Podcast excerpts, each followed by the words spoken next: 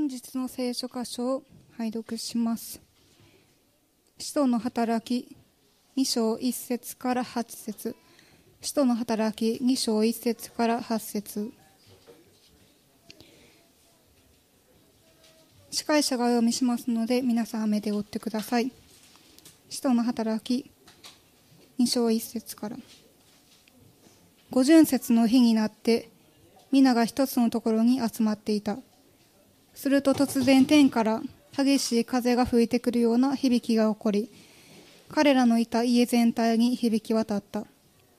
また炎のような分かれた舌が現れて一人一人の上にとどまった。すると皆が精霊に満たされ御霊が話させてくださる通りに他国の言葉で話し出した。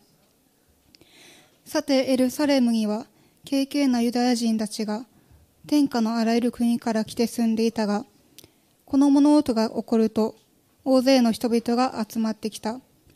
彼らはそれぞれ自分の国の言葉で弟子たちが話すのを聞いて驚き呆れてしまった。彼らは驚き怪しんでいった。どうでしょう？今話しているこの人たちは皆がガラティアの人ではありませんか？それらなのに私たち命名の国の国語で話すのを聞くと一体どうしたことでしょう？安坂先生お願いします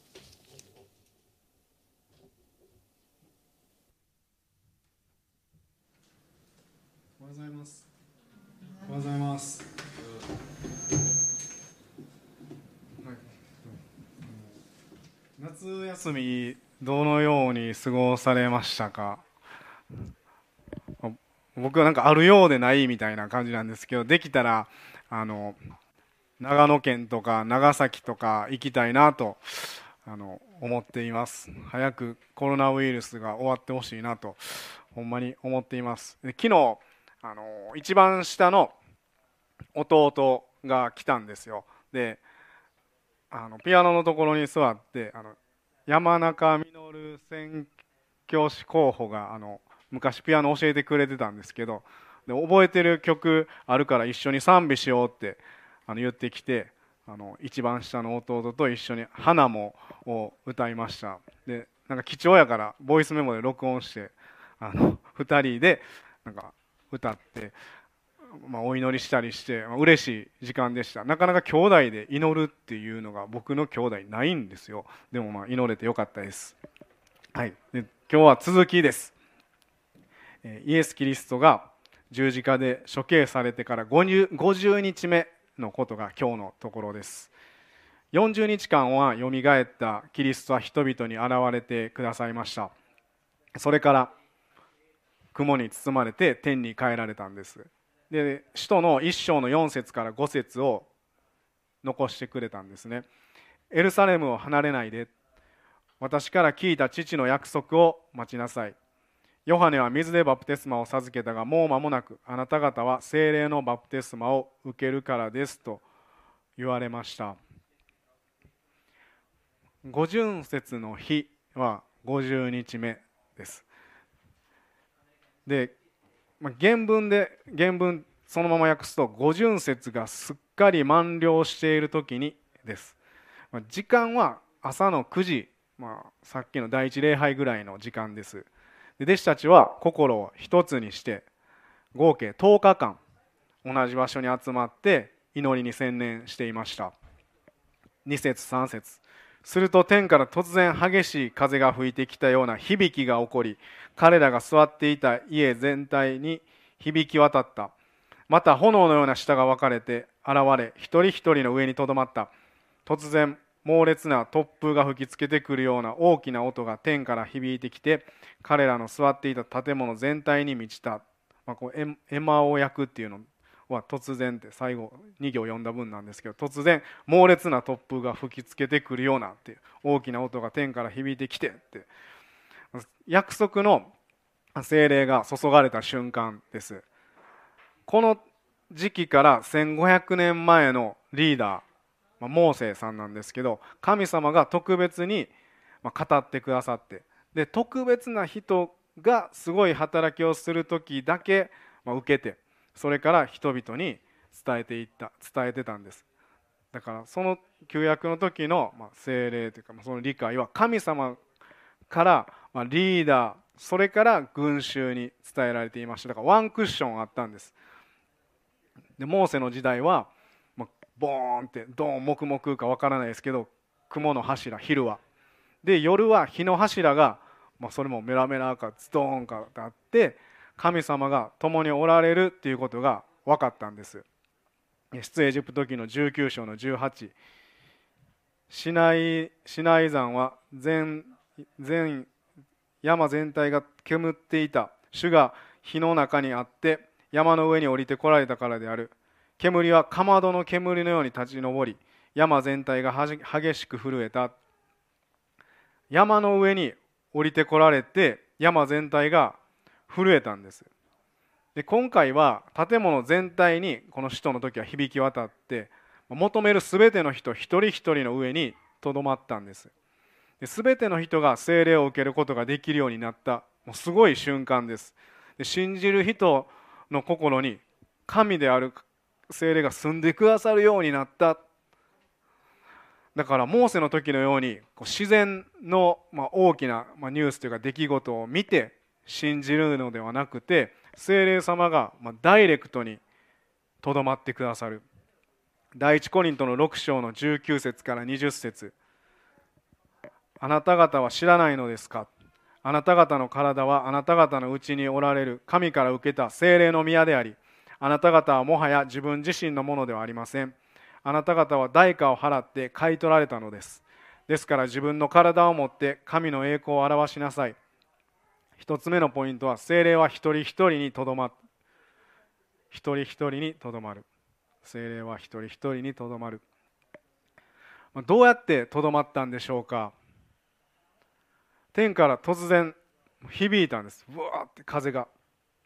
で今まで生きてきた中で経験しなかったことが起こったんです。どんだけ、まあ、風がの響きが強くても街歩いててね「いや昨日天からの風強かったですね」って聞いたことはないですしニュース見ても今日の天気予報は天からの風が強いでしょうっていうのは全くありません、まあ、建物全体にもう響いた。それそれが一つ目の印です風。でもう一つの印は目に見える印です。3節。また炎のような舌が分かれて現れ一人一人の上にとどまった、まあ、舌という言葉は言語っていう意味だったり言葉というものを意味します。風、ま、響き、まあ、音として耳で聞けます。で炎のような舌は目で見えます。精霊の経験は耳で聞いて目で見て体験できるっていうことも言えます。けれどその響風の響きや炎の下イコール精霊様ではありません。これは印です。この当時。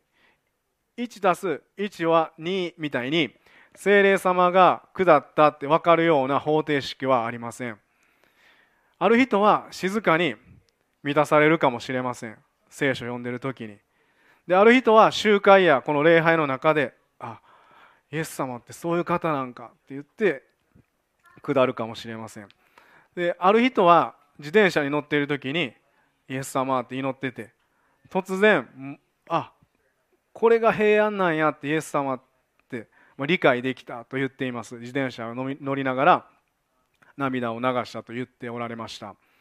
唯一このみんな共通しているのは神様に信頼して求めていたっていうことです。普通もう普段の生活の中で神様が働いて精霊に満たされます。イエス様の約束通りに集まっていた人に精霊が下ったんです。4節すると皆が精霊に満たされ御霊が語らせるままに他国のいろいろな言葉で話し始めた。使徒の働きを書いたルカは精霊に満たされた人がどうなったかを書いています。どうやって満たされていったかっていうより受けた後どうなっていったか。御霊が語らせるままに違う国の言葉で話し始めました。祈ってたり賛美してたりいろんな言葉がごちゃごちゃ混ぜです。なぜ他国のいろいろな言葉でと書かれてあるんでしょうか？聖書に。このエルサレムに外人がたくさん来てたんです。畑でできた最初のものを捧げる大きな祭りのシーズンだったからです。毎年ある三大祭りの一つです。詳しくは旧約聖書のレビキ23章に書かれています。今年のあのペンテコステは5月末でした。その時ここで純子がメッセージで祭りのことをま詳しく説明していました。この3つの祭りの時各地から大人の男子はエルサレムに来て神様を礼拝することが決まっていたんです。で最初にできたものをポケットに入れるんじゃなくて、まあ、捧げる捧げてたんです。っていうのはそれは神様に感謝です。こんだけ作ってくれてありがとうございます。次に続くものもできるって信じてます。でもうそういう信仰の、ま行動です。でこの五巡節は初めの小麦の収穫を神様に捧げている祭りです。1年で最初に収穫した小麦初穂をポケットに入れるんじゃなくて、まあ、捧げた。5節6節。さてエルサレムには敬虔なユダヤ人たちが天下のあらゆる国々から来て住んでいたがこの物音がしたため大勢の人々が集まってきた。彼らはそれぞれ自分の国の言葉で弟子たちが話すのを聞いてあっけに取られてしまった。すごい物音がしたので人が集まってきたんですで使徒の働きの2章の9節から10節にどこの国から来たかっていうのが、ま、書かれてあります。7節から、読みます。彼らは驚き不思議に思っていった。皆さん話しているこの人たちは皆ガリラヤの人ではないか。それなのに私たちそれぞれ生まれた国の言葉で話を聞くとは一体どうしたことか。私たちはパルティア人メディア人エラム人またメソポタミアユダヤカパドキアポントスとアジアフリュギアとパンフィリアエジプトグレネに近いリビア地方などに住む者また滞在中のローマ人でユダヤ人もいれば回収者もいる。またクレタ人とアラビア人もいる。それなのにあの人たちが私たちの言葉で神の大きな見業を語るのを聞くとは人々は皆驚き当惑して一体これはどうしたことかと言い合った。彼らの生まれた地元の言葉をエルサレムで聞くんです。これぐらい離れてるところから来たんです。地図があります、はい、このユダヤに向かってこのカタカナで書かれてあるところからもうみんな集まってたんです。今の名前で言ったらエジプトリビアヨルダンレバノンシリアイランイラクジョージアアゼルバイジャンアルメニアトルコギリシャローマから祭りのためにエルサレムに来てたんです。だから約10以上の、まあ、違う地域の人たちが弟子たちが話している言葉。自分の「俺の地域の言葉やん」って聞くんです。でその弟子たちが話している内容は祈ってて精霊が下ってすごい瞬間です。うおって聞いてくれって神様ってイエス様やんって今俺それ分かってんってそういう日です。精霊が下った日。えお前もこの気持ち分かるんで分かる分かるって今まで分からへんかってんけど今ようやく分かってんってキリストが十字架にかかってくださったのは俺のためやったんや。えお前も今それ分かったんただの先生じゃなかったなって。イエス・キリストは救い主やったんや。で分かった日です。キリストについて話し合う時間。神の大きな見業を語る時間に変わったんです。こうどういついつかないつかなって待ってるんじゃ待ってる時間が神様って神様ってっていう時間に変わりました。2つ目のポイントは皆神様の大きな見業を語った。皆神様の大きな見業を語った。だから歌が賛美に変わった瞬間です。いつかないつ約束してくださったこと実現するんかなって待ってた弟子たち、まあ、10日間を忘れるぐらい嬉しかったと思います。遠い国から集まった人たちはえあのガリレアの人が俺らの国の言葉話してるやんってもうあっけに取られてもうびっくりしてポカーンってなってるんです。勉強もしてないのに話せるようになるんです。もうすごい不思議なことやしええなって思います。精霊様によって起こったんです。当時はギリシャ語が共通語だったんです。それ以外の方言や、まあ、国の言葉、まあ、それぞれ遠い国から来た人たちが聞いたんです。このユダヤエルサレムのところで。一人一人のうちに住んでくださった精霊様は見てる人にも影響を与えました。人が集まってきた。で集まってきた人も肌で感じた出来事やったんです。ええー、って。耳で神様の大きな見業を自分たちの言葉で聞くんです。で聞いてその見てで神様は一人一人にとどまってくださいます。が同時に周りにも伝わるということも分かります。それを見て信じた人もいたと思います。しいやそんなことあるかいなってもうあざけった人もいたと思います。酒飲んでるだけやってって。でも遠い国から来た人たちはこの出来事を自分の地元でおそらく喋ったと思います、まあ、今やったらツイッターとかインスタグラムでやばいことなってるみたいな。多分ほんまそれぐらいのこと。それを田舎に、まあ、田舎っていうか自分の地元に帰って言った。聞いてくれって。不思議なことあってん。この間の祭り行った時にって。エルサレムでなガリラヤのあのそうやねそガリラヤのあの田舎者が俺らの国国の言葉話しててんで。どんな内容言うてたんでいや神様がすげえって。イエス・キリストは神様やって言ってたほんまに？それ聞き間違えちゃうみたいな。いやほんまやねんって、まあ、伝えられていったと思います。すごい出来事なので。でイエス様がおっしゃった約束の御言葉の通りだったんです。使徒の働きの一章の8節。しかし精霊があなた方に上に臨む時あなた方は力を受けます。そしてエルサレムユダヤとサマリアの全土さらに地の果てまで私の証人となります。精霊が下った時に力を受けて本当にエルサレムだけのこの出来事で終わらないで国を越えて広がっていくんです。もうすでに。3つ目のポイントは国を越えて広がっていった。国を越えて広がっていった。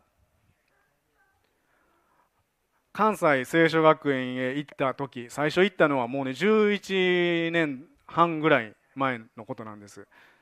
1年生の時に同じ部屋になった菅原先輩の話をしたいと思います。牧師の家庭に生まれて小さい時から教会の中で生活していました。で物心つく頃には子供なりの信仰を持っていました。成長するに従って反抗期に入って神様を無視したり中中学生高校生時代を送るようになりました。両親の言葉をもう完全に無視自分勝手に生きます。で同年代のクリスチャンホームの友達も同じように親に反発し神様を無視した生活でした。でそのうちの一人に私と同じ牧師の息子がいました。高校2年生のある晩彼と電話をしました。30分ぐらいくだらない話した後友達はいきなり「あのな」っていう言葉を言うんです。その言葉を聞いた瞬間なぜかやばいって強く感じました。そして次の瞬間今まで経験したことのない恐怖に襲われました。座ったまま金縛りのような状態になって動けなくなりました。そして目には見えないんですが悪霊が自分の部屋に降り立ち目の前にいる感覚にとらわれました。部屋全体に悪霊というべき恐ろしい空気が満ち溢れました。でそのような今まで経験したことのない恐ろしい状態でしたが友達の電話の声は不思議と耳に入ってくるんです。なあなあ、まあ、道を覚えてるって。昔ビックリマンチョコ欲しくて教会の金庫の前に行って神様じゃなくて悪魔に金庫開けてくださいって祈った時頭の中に番号が浮かんできてその番号を入れたら金庫開けれたよな。ほんでビックリマンチョコ死ぬほど食べれたよなっていう内容でした。話が終わった。と同時に金縛りが解放されるんです。で私はパニック状態で彼に「いや悪霊が来た!」って言ってすぐ電話を切りました。そして牧師の父に助けを求めました。父はすぐに部屋に来て祈ってくれました。でこの時の恐怖は今でも自分の人生の中で一番恐ろしい出来事として覚えています。父に祈ってもらった後、まあ、恐怖で全然寝つけず布団の中で震えていました。何時間も寝れないままでしたが夜中の2時3時ぐらいやっとこううとうとし始めました。で起きているのか寝ているのかわからない状態の中で一つの幻を幻のような夢を見ました。その夢は聖書に出てくる荒のようなもう岩だらけっていうかもう何もない。で私と電話の喋ってた彼がいるんです。で向こう側にビルほどのもう巨大な悪魔が立っているっていう夢でした。で私たちは悪魔からこう隠れるように怯えながら岩に隠れるんです。すると天から巨大な盾が降りてきて私たちはその盾の後ろに隠されました。で私がこう上を見上げると巨大な白い衣を着た人がその盾を持っていてその人の顔は光っていて見えませんでした。そして私は目が覚めました。恐怖は嘘のように消えてあ平安に包まれて私はすぐにあ夢の中でイエス様ご自身が現れてくれて私たち守ってくれたんや。自分の日々の状態が神様から遠く離れて神様の喜ばれないことばかりしているのに守ってくれた。そんな私を何も言わずにどどしんとして守ってくださっている。神様の姿に驚きまた感動しました。しかし私は本当に愚かで神様ご自身が夢を持って語りかけてくださったのにもかかわらず喉元過ぎればといった感じでその後も変わらない生活を続けました。それから1年ほど経ったある日その友達を助手席に乗せてドライブしている時に交差点で大きな事故に遭いました。ぶつかった衝撃で助手席に乗っていた友達はフロントガラスから外に飛び出していきました。で友達がフロントガラスから飛んでいくのをはっきりと目で見ていたのでそのその友達をうわ殺してしまったって思いました。私は怪我もなく動けたのでもう慌てて車の外に出てその友達を探しました。すると暗い道路の真ん中にその友達がキョトンって立ってたんです。私はその友達が道路で血を流して倒れているのと思い込んで探してたので訳が分かりませんでした。でびっくりして彼に駆け寄って「大丈夫か?」って尋ねると彼も訳が分からない様子で「大丈夫」と答えました。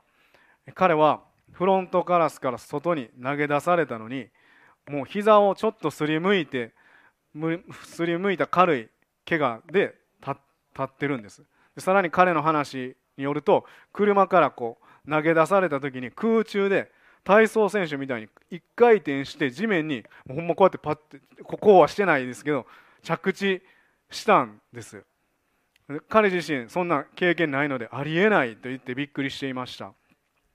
そして感謝のことに両方の車が廃車になるほどの大きな事故だったにもかかわらず誰も怪我人が出ませんでした。私はまだ高校生だったのですぐに両親が事故現場に来てくれました。駆けつけた母の言葉は「道を神様に守られたね」でした。その声を聞いて本当に神様を恐れました。俺は神様に守られたとしか説明できないと心から思いました。そして同時に1年前に見たあの夢を思い出しました。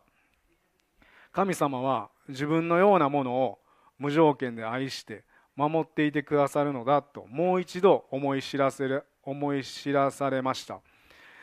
その時から幼い時から何気なく信じていた聖書に書かれている神様イエス様は本当におられる。今も生きておられる。罪深いこんな私を無条件で心から愛してくださっている。しかもそばにいて守ってくださっている方と知りました。これが私が自分の人生の中で神様に個人的に出会い神様を心から信じるようになったきっかけです。後に聖書を読む中で自分に起きたこの出来事を思い起こす御言葉に出会いました。詩編139編の7節から10節。私はあなたの御霊から離れてどこへ行けましょう。私はあなたの見前を離れてどこへ逃れましょう。たとえ私が天に昇ってもそこにあなたはおられ私が黄泉に床を設けてもそこにあなたはおられます。私あ私が暁の翼を飼って海の果てに住んでもそこでもあなたの御手が私を導きあなたの右の手が私を捉えます。反抗期神様から離れて自分勝手に歩んでたのに神様は私のそばから離れませんでした。私の行く道も共に歩んで、まあ、憐れみと守りの御手を持って関わり続けてくださいました。神様は決して私を見捨てない神です。しかも遠い天で待っておられる神ではありません。たとえ私が海の果てのような神様から離れたところに住んだとしてもそこに見てを伸ばし自分神様自ら私を救い出しに来てくださる神様です。私の信じる神様は人を愛し共に生きてくださりいつでいつでも私に救いの手を差し伸べてくださる愛の神様です。まここでこの先輩の証は終わるんですけど、まあ、この方は今石川県の南部キリスト教会で聖書の話を人々に伝えておられます。精霊様が触れてくださって人生が変わりました。周りの人にも神様神様があなたを守られたあなた変えてくださったと分かるほどでした。でそのいろんな悪いことしてたその友達も救われて今は教会の柱のような大切な働きを担ってくださる人へと変えられています。聖霊様が一人一人のうちに住まわれそしてイエス様ってすごいなって私の人生に俺の人生にこんなに関わってくださった。イエス様が救い主なんやでって、まあ、私を救ってくださったってこの時弟子たちがしゃべった大きな見業を私たちも話し話し始めます。一人一人にとどまってくださっている精霊様に信頼して生きていきましょう。今日は精霊は一人一人にとどまる。二つ目は皆神様の大きな見業を語った。三つ目は国を越えて広がっていった。お祈りします。